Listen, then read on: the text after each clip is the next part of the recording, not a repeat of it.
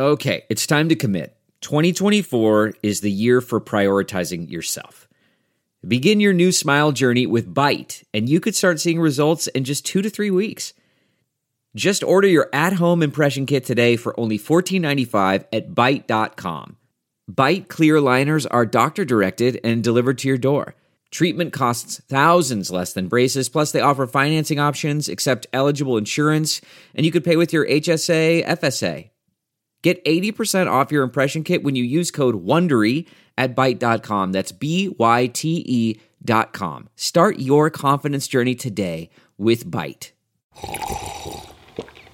That's not just the sound of that first sip of Morning Joe. It's the sound of someone shopping for a car on Carvana from the comfort of home. That's a good blend. It's time to take it easy, like answering some easy questions to get pre-qualified for a car in minutes. Talk about starting the morning right. Just like customizing your terms so your car fits your budget. Mm-mm-mm. Visit Carvana dot com or download the app to experience car shopping the way it should be. Convenient, comfortable. Ah. Hey folks, stand by for Larry Charles, but first, here's a brief word about home title lock. Deborah's home was stolen. I don't mean thieves stole stuff. I mean, scammers literally stole her home. The F B I calls home title theft one of the fastest growing white-collar crimes. This story is why you need home title lock. Deborah says criminals found the title to her home on the internet and filed fraudulent documents claiming they owned it. Wait, it gets worse. Deborah also says she was evicted from her home and eighty-five grand in equity was disappeared, stolen, gone. Nobody believes you can get your home stolen this easily. Folks, this is why you need to get home title lock, because no insurance or bank protects your home from title theft. First things first, go to home title lock dot com and register your address to see if you're already a victim and don't know it. Then sign up to help protect the legal title to your home so you don't end up like Deborah and I don't talk about you in this commercial.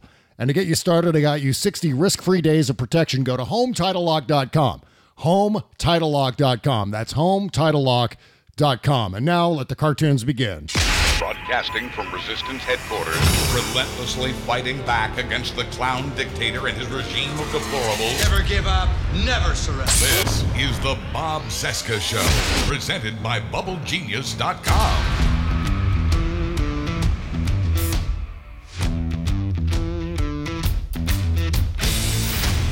From our nation's capital, it is Wednesday, February twenty-sixth, twenty twenty, and this is the interview edition of the Bob Cesca Show on the Sexy Liberal Podcast Network. Today, I'll be chatting with a returning guest. I think we spoke with him way back in twenty eighteen. It's the great Larry Charles, director of films like Borat, Bruno, and Religulous. Larry was also a writer-director on Seinfeld and Curb Your Enthusiasm, and he's the host of the Netflix series Larry Charles' Dangerous World of Comedy. Add it to your watch list now. You won't regret it. We'll talk with Larry about his fracas with Breitbart, as well as comedy overseas in places like Somalia and Saudi Arabia, and a whole lot more. If you like what you hear today, please help support this show by subscribing to our bonus content at patreon.com slash Bob Cesca Show. All right, let's talk to the stupendous Larry Charles. Hi, Bob. There he is, the writer-director I want to be when I grow up. How are you, my friend? That's what you think. So, but now uh, the Breitbart machine found you, and I'm surprised it took them so long to find you. Um, you know, they discovered that the director of Borat has some very smart things to say about their little cult, right? Why did the why did the Breitbart minions attack you, Larry? It's very, it's very flattering, really. I mean, I've never gotten so much publicity as I have from those Breitbart articles. So uh, I, I, I love the fact that they are um, uh, piqued in some way. I'm using many of the same rhetorical devices, of course, that Breitbart and the right wing used that were borrowed in the first place yeah. from the left wing, and using that rhetoric and hyperbole and things like that to express myself. And that's sort of the battlefield that they that they are are engaged in. Yep, and what happened was is that you tweeted out a New York Times piece, right, about the anti-Modi protests in India, and you said that this is going to be a preview of America if Trump remains in office. And I, I took that to mean uh, little to do with the impeachment and more to do with if Donald Trump loses the election and tries to stay in office, he's going to face Which, uh, a mean, lot of protests. You and I agree, as as many people do, that that seems like an inevitability at this point. It doesn't seem likely anymore to me that he will just go, oh, well, I guess I lost. Everything was fine. Mm-hmm. It was on the up and up. Goodbye, everybody. I mean, I just don't see that scenario no, at all. No. And what do you think he's going to use as an excuse, Larry? Because I think that's a very real possibility that he is at least going to try. In fact, you know what I've been predicting? I think that even if uh, we do have a new president and that new president gets inaugurated, I think Donald Trump is going to continue behaving as if he is president. He's going to continue doing rallies. He's going to continue to tweet. He's going to continue to be the president of his people and never really concede I, that he that he lost. What do you think? I, I not only agree with that completely, and, and which will continue this division that's, hmm. that's already well in place in the country, yeah. but he'll also be unfettered in terms of being able to commercially exploit it. Yeah. I mean, that's been one of the things that has been kind of a little bit of a hamper for him, is he hasn't been able to fully, even though he has exploited it, exploited the presidency, exploited the power, exploited the brand, mm-hmm. the fact is that he has been somewhat restrained by other forces, somewhat, less and less as time goes on. Yeah. But imagine him without any any uh, kind of restrictions on him, mm-hmm. and um, you see this this power would be stronger than any presidency would be that has checks and balances and things. He's saying he doesn't need that to be an authoritarian leader. Mm-hmm. You know, he doesn't need checks and balances, and that's where we're at. That's already happened, you know. Yeah, yeah. Well, and then going back to Breitbart, uh, again, it's like, oh, that's the Borat guy. He's saying right. things, and w- Hollywood's not allowed to say anything except for the host of The Celebrity Apprentice. I guess that's an exception. Yeah, yeah. No, uh, it's like the, the traditional headline is, you know, Hollywood liberal calls for armed insurrection, you know. But, um, it's, you know, of course, that's very simplistic, and I find it amusing, actually. You know, I do find it amusing, and I imagine what people who are friends of mine, like Michael Moore, Bill Maher, yeah. must go through on that much larger scale, yeah. uh, with people just kind of, you know, distorting what they're saying and getting angry with them.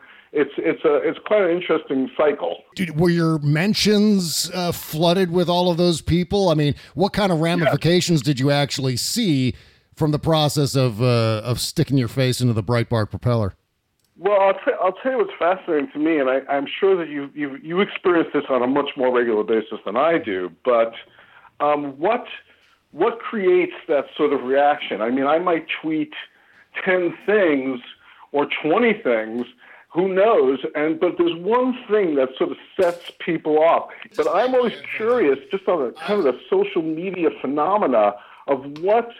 What gets people suddenly so riled up yeah. that it kind of reaches this critical mass, you know? Mm-hmm. Uh, because that's what happens with these tweets that Breitbart picks up. It's like, to me, they're not that they're not all that different from all the other stuff that I tweet, but there was something about, was it the wording? Was it the subject? Was it the way, you know, what was it that made people react? Yeah. And I find that aspect of it just fascinating as a social phenomenon, you know? Are you at all concerned, Larry, about Trumpism bleeding into the left? I mean, we've seen some examples of that. I feel like sometimes on the debate stage, the Democratic candidates will kind of throw aside decorum and start to mix it up in a way that kind of is reminiscent of the style of politics we've seen from Donald Trump. Are you observing this? Well, I, I, that, that's a, a very uh, wide question, because I think you, you've touched on a lot of things that I think play into that final product, you know, and I think one of the main things that plays into is the media. Even yesterday, the media did not really have, the, the moderators did not really have kind of control over the situation. You had a lot yeah. of desperate people who were about to fall out of the race uh, needing to score, when really we're, we're past that already. You know, I think what's happening is the media is bending over backwards, whether it's the New York Times or M S N B C, whoever it is, so-called perceived liberal media, bending over backward to be falsely, either falsely objective in the case of the New York Times, which gives Trump uh, Trump's lies the same equivalency as facts and truth, mm-hmm. or you have M S N B C where they are bending over backwards to try to find fault with Bernie Sanders, with his followers, mm-hmm. something, anything but Bernie Sanders, please God. And I think Mehdi Hasan said something like, you know, these never-Trumpers are actually not never-Trump. Mm-hmm. You know, when faced with the idea of Bernie Sanders, these people are almost ready to say, well, Trump's going to win anyway, and they've already given up. And uh, it's really amazing how the M S N B C machine has gone after Bernie Sanders. So to me, all these things are playing into it, you know? Yeah. And, and what the end result will be, I don't know. Yeah, you know, Larry, I think that machine d- did a disservice to the public last time around in twenty sixteen. I think we saw a lot of people on M S N B C, including never Trumpers like Steve Schmidt, predicting that Hillary Clinton was going to walk away with the election with forty-four states, et cetera. Uh, you know, there were other predictions where Hillary Clinton was going to win the entire East Coast from Florida on up to Maine, uh, including Georgia and South Carolina. And I think they were all operating on an old paradigm. They were all operating on old assumptions where I think politics has entirely changed, especially since twenty fifteen, twenty sixteen, hasn't it? I, I agree. I mean, first of all, you can't the, the what Bernie Sanders has really done, and Trump in his own perverse way has done as well, is expose all the dark money that really drives politics on mm-hmm. both sides, the Democrats and the Republicans. One of the one of the things that's come a cropper is all the Democratic, you know, a large donor, that large donor sort of uh, society has sort of been exposed also for uh, being corrupted and corroded. The Harvey Weinsteins and Jeffrey Epsteins of the world, who are, you know, big liberal Democratic donors, but also rotted from the inside, you know, yeah. And that has to be acknowledged in the first place. And we know now also that, that the Republicans are funneled and fueled by all kinds of weird shit out there, like the Russians, for instance, yeah. you know. And so there's very little that says this is a free election, this is a free society, we all count, our vote counts. We sort of now know that so much of that is a lie. Yeah. Uh, and I think Bernie Sanders, to some degree, is the person that's kind of saying, you know, there is there is a way out. Yeah, yeah. You know? And, you know, I, I'm not necessarily a uh, Bernie Sanders supporter. In fact, I haven't endorsed any of the candidates right neither, now. I'm neither just, have I, by yeah, the way. Yeah. Neither have I. But I do think it's interesting to see him be such a target of the media. Mm-hmm. Right, right. And one of the main things is this uh, recent Cuba issue that came up after the sixty minutes exactly. interview the other night. Is that overblown? I, I get the sense that there's a lot of intellectual dishonesty happening on the left right now from people who are uh, opposed to Bernie for right or wrong reasons. But I mean, the fact is that I think there are a lot of Democrats who are, just to score some points, overemphasizing this uh, this praise of the Cuban healthcare system and the uh, education oh, Bob, system. Yes, yes, yes, absolutely. I mean, to me, it's it's almost comical. It's sadly comical to see people uh, criticizing him about something like that. That is mm-hmm. grasping at straws. I tweeted a whole series of, um, you know, facts about Central and South America and how we uh, dislodged democratically elected governments in many, many of these countries and replaced them with military dictatorships. And one of those countries was Cuba. Yeah. You know, we had that Batista. He was installed as our puppet.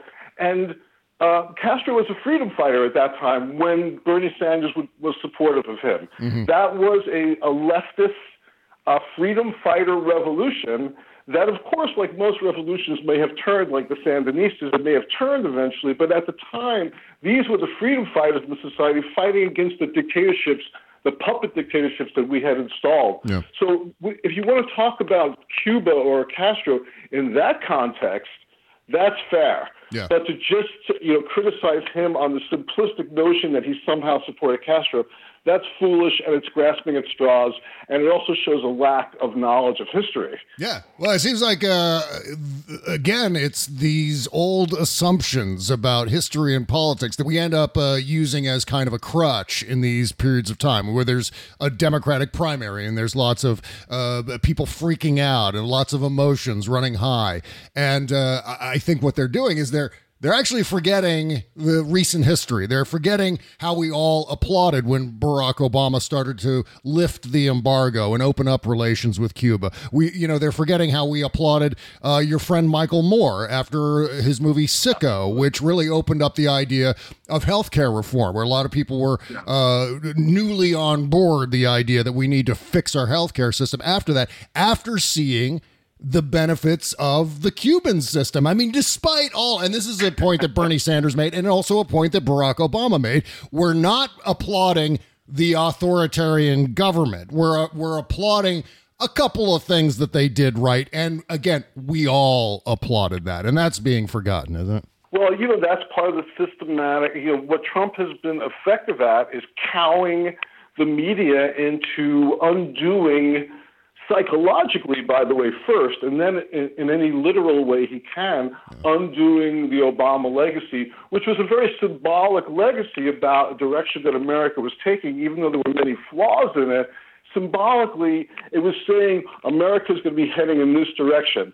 And that was a very positive message for a lot of people. And let's face it, the Trump administration has been devoted, dedicated, obsessed with undoing all that. Yeah. And, and the think... media, and again, I hate to keep saying it, but the media has willingly, you know, reported it that way too.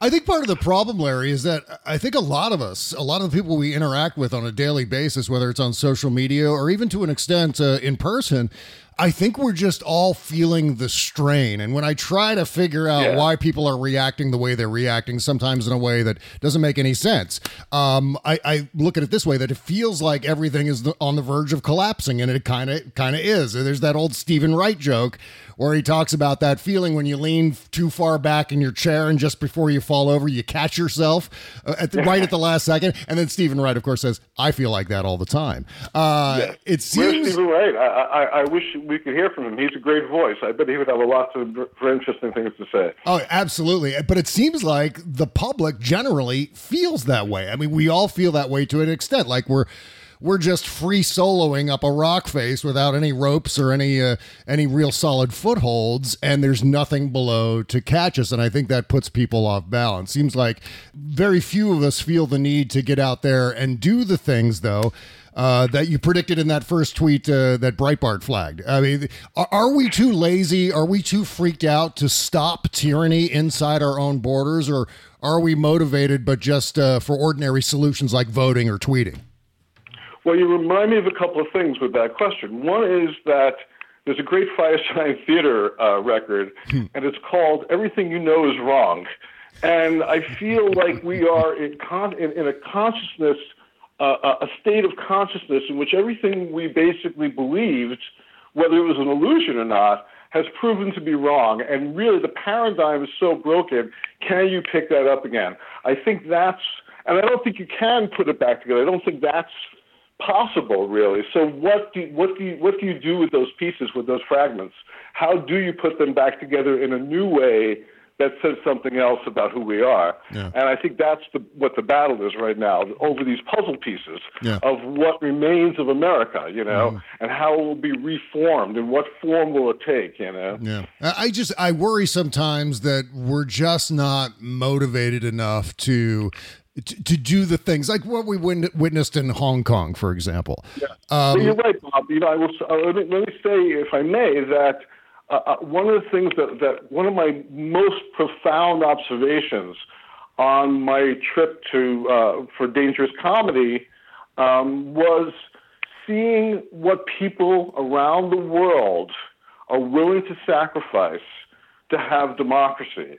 That people don't think twice in Iraq or in Liberia or in Nigeria or Somalia. They don't think twice about sacrificing themselves, sacrificing everything for the belief in democracy, for freedom. These people are hungry for it, and they're willing to die for it. Yeah. We have it, and we take it for granted. Yeah. So uh, we have no concept of what it means not to have it. And so it's not really part of our national consciousness to think about that, except like in some kind of, you know, Philip K. Dick historical sci-fi type of thing, like Man in the High Castle. yeah. But, you know, in reality, we can't, we, we can't imagine that actually happening to us. And it's already kind of happening. I don't want to even say it's happened, but I, but I kind of feel it's happened. We don't just realize it yet. And by the time it dawns on us, it's kind of too late. And that's the Nazi Germany analogy that I made, you know. Yeah, yeah. Well, I strongly recommend everyone who has Netflix to add to their watch list uh, Larry Charles' Dangerous World of Comedy, which to me, Larry, uh, was a complete triumph. I mean, in the same way that Bourdain's shows were triumphs, uh, showing us things we either don't know about or take for granted. Now, tell me about comedy in, God, of all places, Somalia, Mogadishu. Uh, for those of you who don't know, that was the setting for Black Hawk Down, for God's sake, yeah. where you don't think that there's going to be funny people walking the streets in Mogadishu. Uh, not particularly a safe place, right? Well, I think that's what's so amazing uh, about um, comedians in Mogadishu is that they've showed me, again, here I here I came from America with certain assumptions, and they showed me that laughter plays a much more important role than I could have imagined, that laughter is an essential component in the human experience, yeah. and that laughter is what is one of the most important elements to keeping a civilized society, or the hope of a civilized society, in their case, alive. They live in rubble.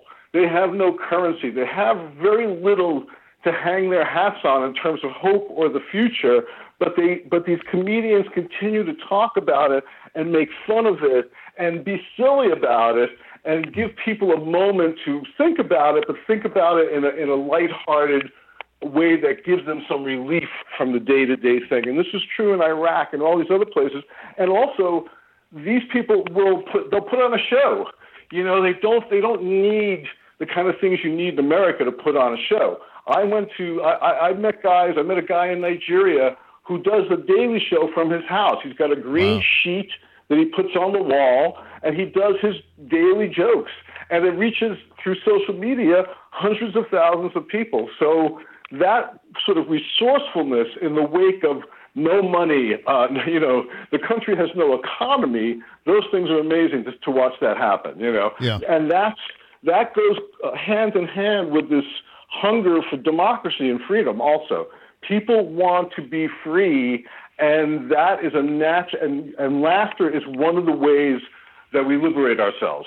How much danger are these comedians in? For example, uh, Saudi Arabia, also, you know, as we were saying, Mogadishu. I mean, do they go around fearing for their lives as they're speaking truth to power in a way? Because it, it just seems almost anachronistic that they would even be able to do what they do. It's got to be something that's the subject of persecution, right?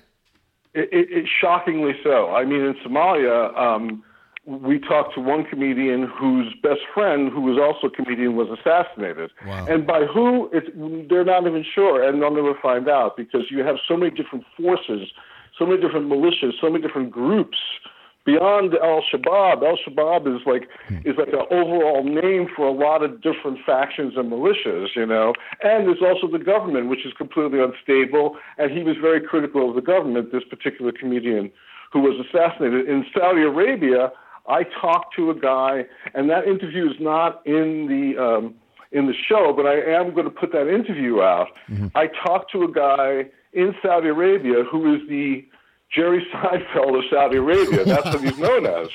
And he does these these sketches, and he's kind of a, he's a funny guy, and but he's very influenced by Jerry, mm-hmm. and that's what he's known as. His wife was one of the main uh, driving activists. Women driving activists. She was arrested. She was detained. She's in prison, as far as I know. I don't know that they that she ever got out. And eventually, sometime after our interview, he was also taken into custody. And I've never been able to find out what happened to them, because oh, that's the other thing that happens in a place like Saudi Arabia.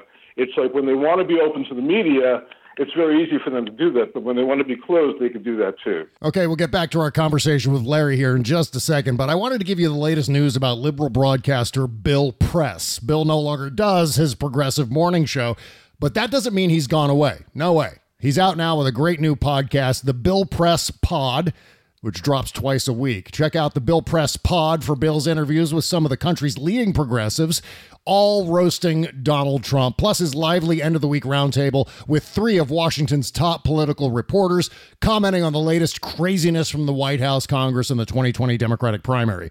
For years, Bill Press has been one of the leading progressive voices in the country, so I'm glad he's still out there on the left, stronger than ever. I encourage you to join me by subscribing to Bill's new podcast. Just go to wherever you get your podcasts, search for the Bill Press Pod, click on subscribe, and you're in for a true progressive experience on the Bill Press Pod. All right, here's your assignment. Think about all of those wrinkles, crow's feet, and fine lines on your face. You, you imagining them? Now imagine that they're gone. And I'm not talking about some risky, expensive surgery. I'm talking about gone in minutes. It's called Plexiderm, a clinically studied topical serum that visibly eliminates your wrinkles, crow's feet, and under eye bags in just a matter of minutes. It's the edge you've been looking for. And if you don't believe it, I didn't either until I took the test, and I was amazed by the results. Plexiderm can give you the confidence you'll need to be yourself at work or out with friends. And the best part is Plexiderm goes on clear, so nobody's going to know that you're using it unless you tell them. Go to try plexiderm dot com. Use my code VOICES for half off, fifty percent off a full-size bottle of Plexiderm, plus an additional ten dollars off. That's right, fifty percent off, plus an extra ten dollars off. You can also get this offer by calling one eight hundred six eight five one two nine two and mentioning the code VOICES.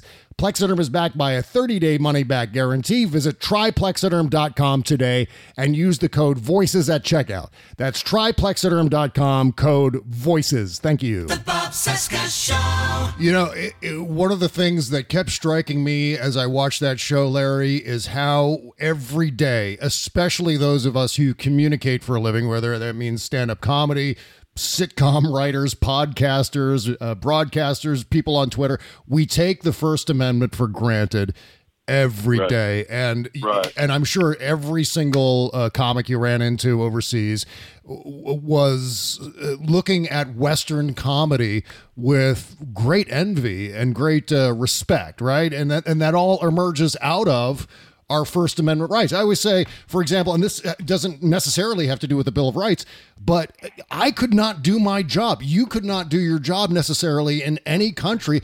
And, and one of the reasons we can do what we do here is because of people like Larry Flint, who challenged, uh, you know, the censorship laws and Absolutely. and a took hero, a, to, a hero of mine for sure. Yeah, I mean, took it all the way I to wrote, the Supreme Court. I wrote for him. I wrote porno humor for one of his magazines when yeah. I when I was first, you know, started to be a writer. Wow, yeah. So uh, and he he bought my stuff. I, Screw Magazine, Al Goldstein, all those people. They were champions of uh, of of free press. You know, they really were. And in fact, um, this is one of the few countries in the world where satire is protected uh, by the courts, and and, right. and that's ultimately what we can do that so many other nations really can't do. Do, do you worry sometimes about the uh, upswing in uh, in uh, defamation lawsuits? It seems to me as if that's one of the new weapons now that's essentially challenging the First Amendment. I mean, you can't really go around saying things like you could maybe ten years ago because you may be sued for defamation by someone. Is that wh- where do you peg that in this uh, in, in this time that we're living in now? You have Trump and the Justice Department who are definitely systematically trying to roll back those kind of protections for the, for the freedom of press. Mm-hmm. Then you have a Supreme Court that has been weakened to the point of supplicating themselves to him. And you see a scenario in which a lot of those rights can slowly be chipped away at. And even more importantly, the overall effect cycle. You can see right now the overall effect on the press. Yeah. They're afraid. Mm-hmm. You know, you don't feel that Woodward and Bernstein energy of like, this guy's a crook. We're not going to let go. We are going to be relentless about this. Instead, you see people sitting back. I think Dan Frumkin from Press Watch said that, uh, you know, he makes these incredibly, you know, ridiculous, inflammatory, lying speeches, and the press are basically stenographers now. Yeah. You know, they're just writing it down and putting it out. Mm-hmm. So, you know, that effect of the Trump, the Trump effect on the free press is already felt. Yeah. The censorship is now self-censorship, and that's the worst kind, when people themselves are pulling back from telling the truth because they're afraid. Should there be uh, any regulations pulling back the reins on all of these slap suits? Do, do you think we need to uh, figure out a way that we can uh, bottle that a little bit and make it less of a weapon? I mean, it, do, or can it be bottled? I, I don't know. I, I kind well, of. Don't uh, you think it's part of this this whole sort of breakdown again? Of the, I see these things in much more, I guess, you know, global terms. It's, yeah. To me, it's a breakdown of the whole legal system. That sort of stuff where the rich can sort of prey on Uh, people by using uh, the law is is part of what's the problem that's going on with Trump also. I mean, Trump or, or, or Roger Stone or any of these guys, are even we'll see what happens with Harvey Weinstein in terms of sentencing and everything, and maybe he'll be the fall guy for all these guys or something. But let's face it, Trump is walking away from things. Roger Stone, Paul Manafort, a lot, you know, Michael Flynn has pulled back his, his you know, um, his verdict. he doesn't want to now be guilty anymore. And you could do that. Suddenly you could be guilty and not be guilty. And everything is sort of broken down. The, the meaning of things is become empty. They're just words. And the legal system has kind of been used to, as a protection, to push those ideas forward. Yeah, and in fact, I think a lot of the governing in this country, at least at the national level, is going to end up taking place in the courts because the uh, with judges, with judges, Bob, judges appointed by the Trump administration. Yeah. That has to be remembered. That's a very and McConnell. That's a very mm. big asset that they have taken uh, that the Democrats sort of allowed them to do. And that will be, those are the people that will be deciding these things. And these people are basically, you know, right wing and going to be favorable to, so far they've been extremely favorable to Trump overall. Yeah. And that's going to continue and probably get worse in the same way that the press coverage gets worse. The judicial decisions will also start to get worse.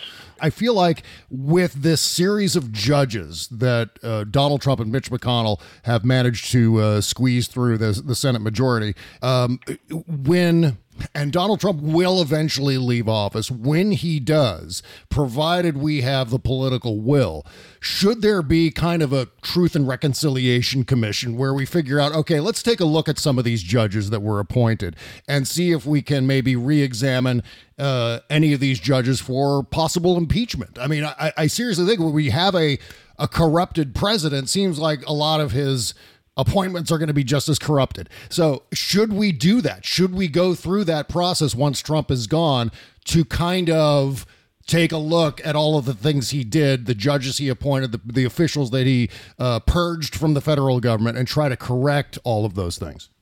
Well, uh, yes. I mean, I think that America has never fully faced any of its wounds, any of its scars, um, and we are a post-traumatic stress nation because of that. Going back to slavery or the genocide of the Native Americans, you know, um, so so we have a lot to uh, that we need truth and reconciliation about. And uh, and Trump, I think, is is another example of that. Trump is, is a potential war criminal. He's committed treason. Um, the Mueller report was thwarted. Mm-hmm. Um, the propaganda machine has covered up tremendous worldwide crimes done under the guise of the presidency and illegally illegally elected president. So, yes, we need to expose all of this. We should be spending the next fifty years ex- looking back at the last three hundred fifty years and fixing that if we want any hope about going forward. And, you know, by the time people hear uh, this conversation we're having, uh, Trump's press conference will be probably over. I think he's doing it at six p.m. this evening, right, somewhere right, along that right. about coronavirus. Should Trump be pretending to lead on the coronavirus, or should he just go play golf and leave the important things to the smart people? Well, I was thinking this morning about, uh, you know, the sci-fi movie version of the coronavirus. You know, it's like, you know that the wealthy, the global elite, have an escape plan, you know. Yeah. They're gonna, they got their tunnels or their spaceships, whatever it is, Richard Branson's spaceship or Jeff Bezos' spaceship or Elon Musk's spaceship, you know. Yeah. They're all ready to go. There's underground bunkers. We know this from even from, from nine eleven. We know there are escape hatches mm. for the wealthy Uh, around the world for this kind of stuff, whether this turns into that kind of pandemic or not. And the rest of us will be left on the surface of the earth to die, essentially. Yeah, but, yeah. you know, in the movie, there's always that one person who got into the tunnel or got into the spaceship who also has the infection. So at the end of the movie, they'll all get it, too.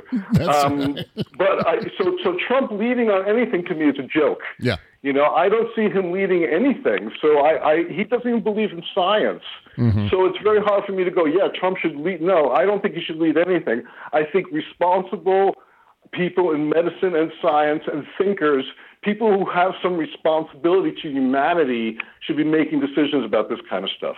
You know, he's doing a rally coming up in the next couple of nights. I think it's Friday night. He's doing a rally in South Carolina, of all places. Uh, do you think that's a wise thing for the president to be doing, a rally in front of whatever it is, eight thousand people or whatever, he's going to lie about the capacity. But uh, right, he yeah. will lie about it. But the fact is that whoever, you know, it's, it's also on the people to turn out for it too. Yeah. You know, it's not, it's, it's on him, of course. And he is this, he does have some kind of Svengali-like, you know, uh, uh, magnetic attraction with, with this certain audience. But that audience is responsible for themselves. They're humans, they're adults. Yeah.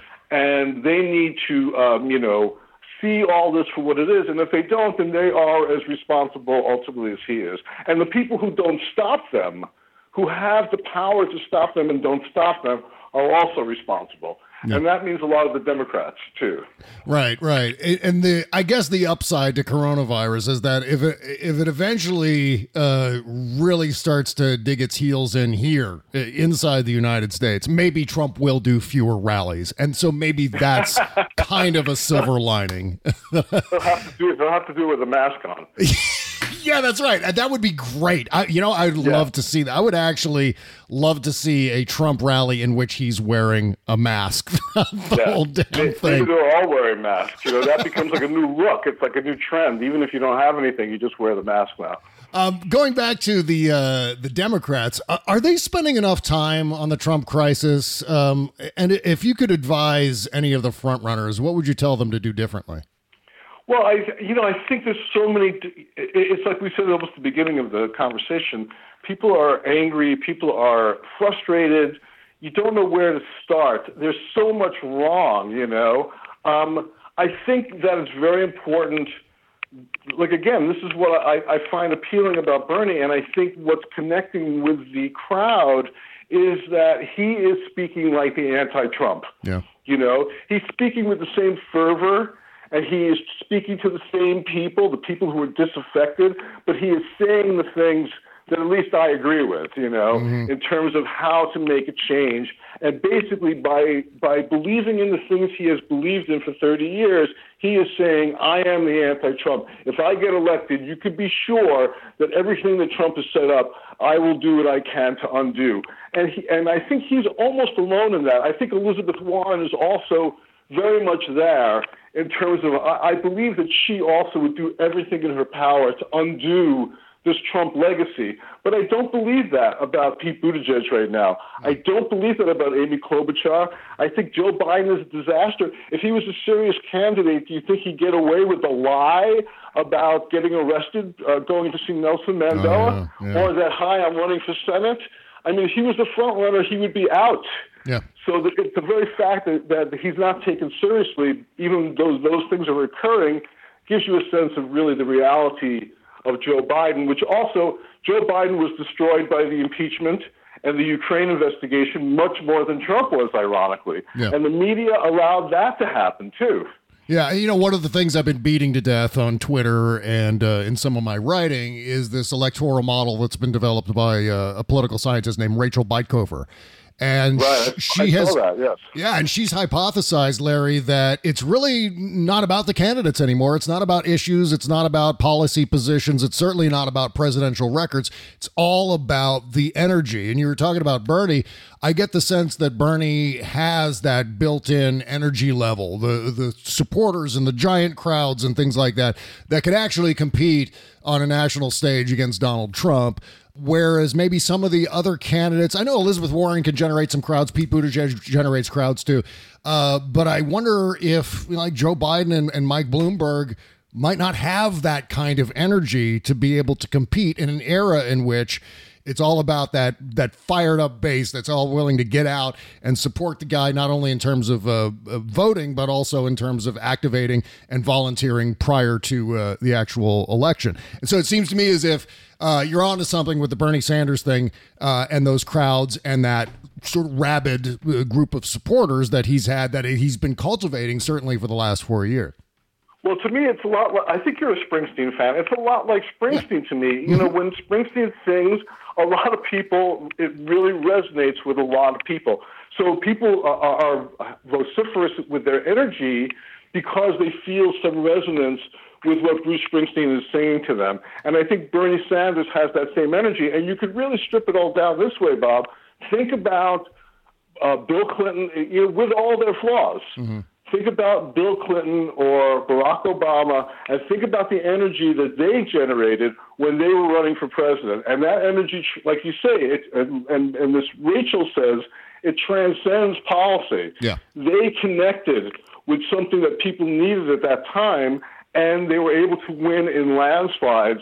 And, and Bernie Sanders right now, to me, is the Democratic candidate with that sort of energy, which does transcend policy, but he has thirty years of policy also, mm-hmm. which is what gives him the authenticity that none of the other candidates can really match. Who do you think he's going to, uh, if it ends up being Bernie Sanders, and right now he's the front runner, who do you think he's going to go for in terms of a vice presidential running mate? Well, that's, I, I've changed my mind on that. I, I've kind of, you know, paired him, you know, like wine and cheese. I've paired him with a lot of uh, different other candidates. Yeah. It may not be somebody from the other candidates. I mean, I've, I I thought Kamala Harris would be an interesting choice. You know, Elizabeth Warren would be an interesting choice. There's a lot of, uh, I, I think, I think a strong female vice presidential candidate mm-hmm. uh, would be good. I think, uh, you know, Castro would be an interesting choice. There's a lot of people that can help him and also continue to further his agenda as well, I think, yeah. who are out there, who are strong candidates themselves and have large enough followings that they can help him shore up whatever weaknesses Uh, might exist in the country. Yeah, I, and you know, I think his primary weakness, I think the primary weakness that Bernie Sanders brings to a general election is he's got a college-educated white woman problem. And I hate to go all like M S N, okay, M S N B C pundit on all of this, but he's only doing two percent better than Trump with college-educated white women. And, uh, and and basically who we're talking about is the old Hillary coalition. And I yeah. feel like anyone who he picks as vice president has to bring along that Hillary coalition in order to uh, maximize the uh, potential for uh, and what what I believe is the necessary outcome of this election, which is humiliating Donald Trump on November third. Exactly. Well, you know, I mean, look, Hillary Hillary won the last election, so let's Let's, as Gordon Ramsay would say, let's get that straight right now. So it's not like she doesn't have a following. Right now, it's yeah. very popular to, like, you know, uh, uh, you know, trash her, mm-hmm. but really she won the election. Yeah. So uh, she has a massive following, and I and yesterday I believe she said that she would actually support Bernie. Mm-hmm. But I wonder what would happen. I mean, just between you and I, Bob, like a Bernie Sanders, Hillary Clinton ticket would be pretty wild also, I have yeah. to say, yeah. because she could be the attack dog on Trump that would really kind of boil his ass in a lot of ways, I yeah, can yeah. imagine. Well, yeah, and I, I seriously doubt she would ever acquiesce to being second fiddle on a ticket, but but someone from her Uh, immediate coalition, people who endorsed Hillary Clinton last time around, who campaigned for her, who were surrogates for her. Those are all strong possibilities. And you named Kamala Harris as your uh, as a first, you know, possible option. I think Kamala Harris, vice presidential running mate, would be fantastic because it, it yeah. actually, I think, covers that ground. Uh, it covers a lot of ground for Bernie Sanders, as well as, you know, um, tipping his hat to the center left, which I think is also important too. Um, yeah, exactly. I think I think she she there there are certain people that I think could break through and fill whatever gaps Bernie might have in terms of the electorate, mm-hmm. and, and I feel that that's a very strong ticket. Whichever whichever of those he chooses, is, uh, if they do it smart, and so far I feel they've run a very, very wise campaign, um, I think they will choose the right person, too. Yeah. Uh, I think that the problem they're going to have is all the uh, obstacles that are thrown in their path on the way to the nomination. You yeah, know? yeah. Well, going back to uh, Dangerous World of Comedy real quick, uh, just a couple more minutes before we wrap up here, Larry, but how did you like being front and center on a show? Um, because you've always kind of been behind the camera. You've been uh, obviously uh, a, a creative force behind some of the, the greatest shows, the greatest movies that we've had uh, in American culture in a long time. Um, but now you're in that place where you're more of, as I said before, you're more of like an Anthony Bourdain type narrator, um, a guide, a fixer to take us along with you uh, t- to explore all these areas that we might not know about. How did you enjoy that experience?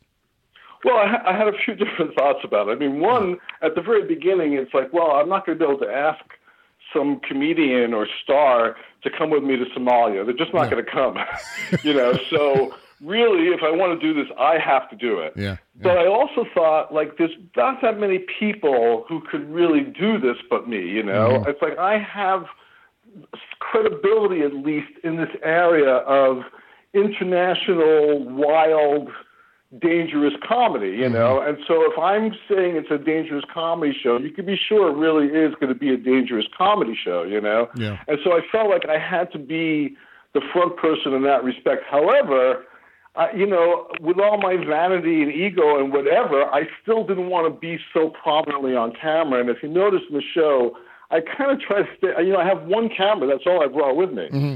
And so that camera is usually focused on the interviewers, occasionally on the interviewee. Occasionally, of course, the camera's on me, or for whatever reason, uh, you see me. But I tried to minimize that as much as possible, quite mm. frankly. I kind of saw myself as kind of the Werner Herzog of comedy, you know? Oh, I see. Yeah, where yeah. you know what you know what he looks like. He, he shows up here and there, but he's not so prominently featured. That's I, I didn't want it to be really a thing where you had that reverse shot stuff yeah. back to the interviewer listening. I didn't want to do that kind of stuff. I wanted it to be really raw. And the best way to do that was with the one camera.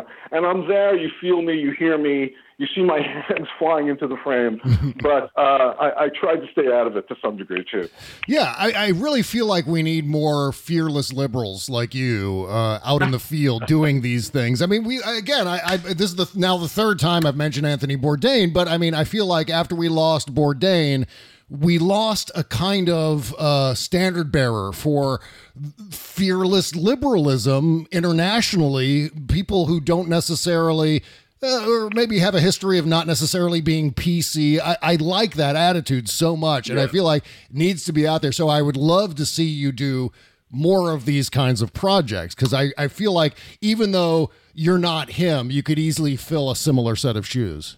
Uh, first of all, I, I, Anthony Bourdain is a very inspiring character, and uh, I, I think it's a tragic loss that he's not around to continue, uh, and I appreciate that, and I am doing my best, Bob. That's what I want to do. I want to do stuff like that, and I am working on that, and hopefully the next time we speak, it'll be about the next project that hopefully has that same sort of vibe. Are, are you developing something right now? Are you working on a, yeah, another project? There are a couple of things that I think Uh, would be very exciting if I could pull them off. Okay. Any, can you give us any hints without spoiling anything in terms of uh, at least the like it'll the be, format? It'll be by me, so that should give you some sense of what it'll be. Okay. But beyond, I don't, I don't really want to say no. All right. And did you like working with Netflix? Was that uh, an unusual experience uh, coming was, from broadcast? Extremely, you know, it was, it was a great experience. Actually, I had a really good experience with Netflix. But but you know, when we say Netflix or H B O, you're really talking about individuals, and the individuals who were responsible for my project there were extremely supportive. But they are not there mm-hmm. now. So, you know, that's something that happens with H B O or any of these places, that you connect with certain creative executives, but but that's a round robin, you know, wheel of fortune kind of thing also. Yeah. So, um, you know, that, it, it really depends on who's there and whether they're looking for the kind of thing that you have, you mm-hmm. know. So, uh, but my Netflix experience is really good. I, I felt very lucky to get a show like that even made. And, you know, I, I, this is something I wanted to ask you about last time, but I it c- kind of slipped through the cracks. Um, you know, there's a lot of discussion online right now about the Friends reunion, for example. Last year's yeah. Ma- Mad About You, they did a re- revival last year. What do you think about the demand for rebooting older shows? I mean, in, in this uh, sort of golden age of television we're in right now, does the craving for nostalgia help or hurt new shows, including yours? Well, you know, that's a very interesting question. I, I would say that it doesn't necessarily help or hurt what I'm doing, mm-hmm. but I think it's indicative of a paucity of creativity in the mm. in the media, yeah. in the media marketplace. You know, I feel like the Friends thing, and all those people are really super cool people and really nice, but really the Friends reunion is really nothing more than a uh, an economic transaction, yeah. you know, um, and I think a lot of things are like that now. These the reboots are done because there's a possibility that you could squeeze more money out of these things, mm-hmm. and um, I just don't find that to be a great motivation for art. Yeah, that's true. Well, Larry, uh, I really appreciate your time. If you're if you're in a in a position where you're about to announce something, for God's sake, send me a D M on Twitter and I get you back on the show and we'll promote the hell out of it. And uh, suffice to say, the door is always open. Bob, you are my man. I, I really appreciate it. Thank you so much. And I believe that my very first podcast was with you, so uh, I'm eternally grateful. Hey, all right. Okay. Uh, well, we'll talk to you again real soon, Larry. See you on Twitter and uh, Instagram and all that fun stuff. Okay, man. You take care. Bye-bye. Bye-bye.